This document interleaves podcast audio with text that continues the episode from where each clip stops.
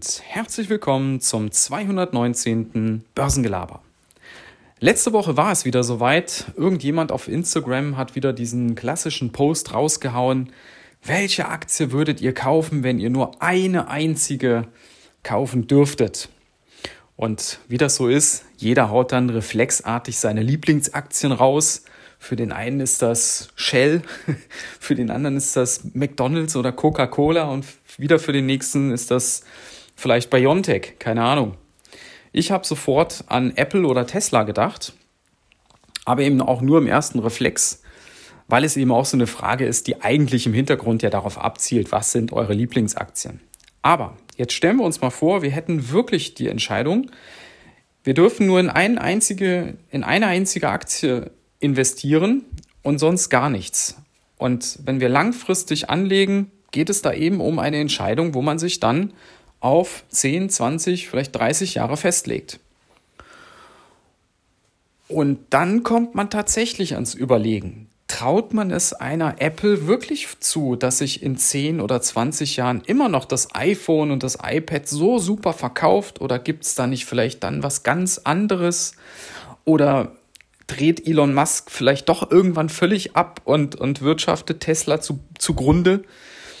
Ja, oder äh, wird irgendwann dann doch äh, den Leuten klar, dass diese ganzen Süßgetränke, die Coca-Cola ja hauptsächlich noch verkauft, wirklich nicht so doll sind? Ja, man weiß es nicht. Also die Risiken sind dann schon sehr groß, die Einzelrisiken. Und wenn man dann so ein bisschen weiterdenkt, naja, was gibt es denn da vielleicht für eine Möglichkeit, dass man das ein Stück weit umgeht, dann kommt bei mir, bei vielen vielleicht von euch auch, am Ende dann ein Unternehmen raus, wo man merkt, hey, das wäre doch ein cleverer Kniff. Da habe ich die ganzen Blue Chips, wie zum Beispiel Apple oder Coca-Cola oder American Express, habe ich dort drin und habe aber eben das über eine Aktie abgebildet. Und ihr könnt euch jetzt wahrscheinlich schon denken, von welchem Unternehmen ich rede. Und zwar spreche ich von Berkshire Hathaway, der Holdinggesellschaft von Warren Buffett.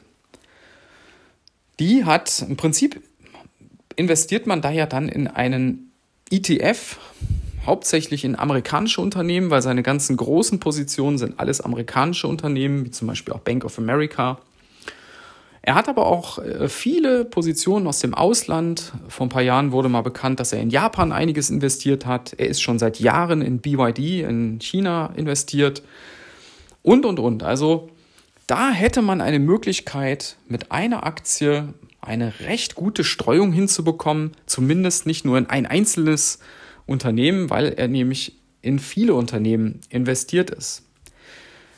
Natürlich hat man an der Stelle ein gewisses Klumpenrisiko, weil seine größte Position Apple oder seine größten drei, vier Positionen machen schon einen sehr, sehr großen Teil äh, aus von seinen Investments.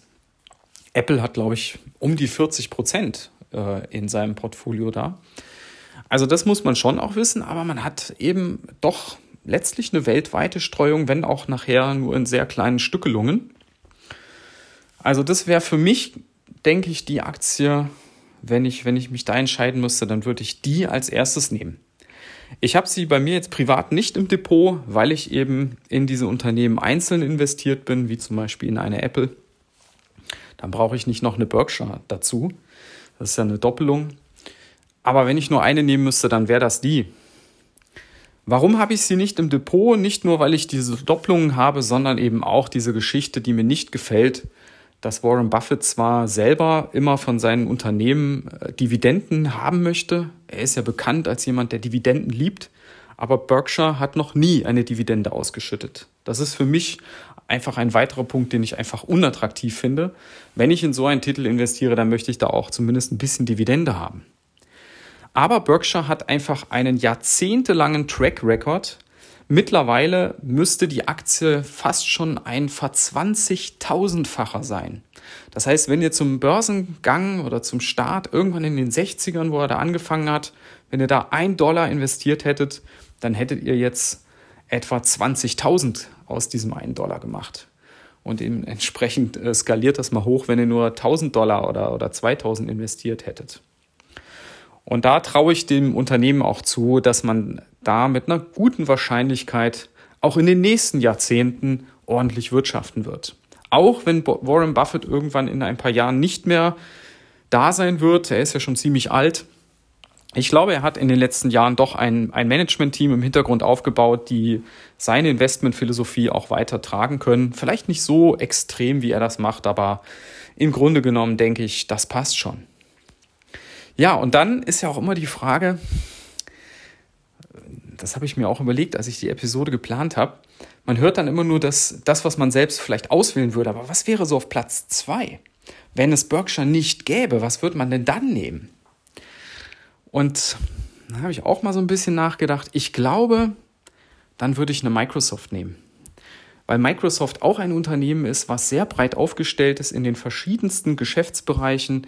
Cloud Computer, Gaming, Software, ähm, Apps, ähm, sowohl für Privat als auch für Business. Also die sind wirklich unglaublich breit aufgestellt und haben auch jetzt schon über viele, viele Jahre bewiesen, dass sie äh, immer wieder ja, sich weiterentwickeln können.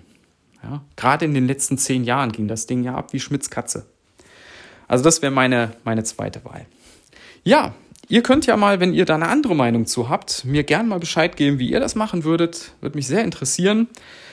Wo ihr mich findet, das wisst ihr. In den Show Notes steht alles drin, von Twitter bis Instagram, wo ihr euren Kommentar dalassen könnt. Und ich freue mich natürlich immer wie Bolle, wenn ihr auch ein paar Sterne oder eine Rezension dalasst. Das ist für mich immer ein Fest. In diesem Sinne wünsche ich euch einen guten Start in die Woche und bis dann. Ciao.